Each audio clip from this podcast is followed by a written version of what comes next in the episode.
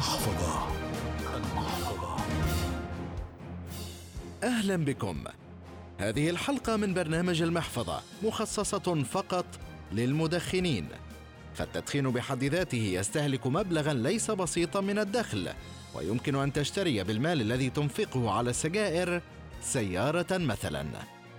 في المتوسط يستهلك المدخن قرابة خمسة دولارات في اليوم. وهذا المبلغ بشكل يومي من الممكن أن يكون سعرا لوجبة طعام. في الأسبوع سينفق المدخن 35 دولارا على التدخين وبهذا المبلغ يستطيع أن يشتري به سترة أو حذاء جديدا. في الشهر يتكلف المدخن قرابة 150 دولارا وبهذا المبلغ يستطيع سداد فواتير المياه والكهرباء وحتى فواتير الهاتف. في السنة. مجموع النقود التي دفعت على التدخين ستكون 1800 دولار وهذا المبلغ من الممكن أن تشتري به هاتفا ثمينا ومن أحدث الإصدارات أو حتى أن تسافر إلى جزر المالديف. خلال عشرة أعوام إذا كنت من المدخنين وأقلعت ستجني أكثر من 18 ألف دولار وهذا كفيل لتقتني بالمبلغ سيارة جديدة.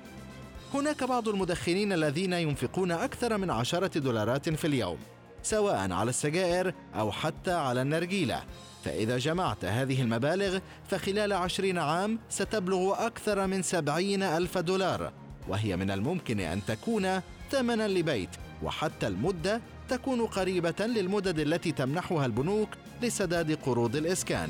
هذه المبالغ تكون فقط ثمنا بديلا عن التدخين وبالطبع ستضاف الكثير من المبالغ فيما يخص معطرات الفم واليدين والسيارة والتي لا تقل المبالغ المنفقة عليها عن 500 دولار في السنة تذهب في سبيل تغطية رائحة الدخان الكريهة. وأيضا الأجهزة الكهربائية التي تستخدم لتنقية الهواء داخل المنزل. وأيضا هناك مبالغ تصرف في علاج المشاكل الصحية التي يسببها التدخين. فالكثير من دول العالم تنفق مليارات الدولارات لعلاج المدخنين من الأمراض التي يصابون بها جراء تدخينهم. بالنهاية أنت أدرى فقرارك بين يديك. المحفظة.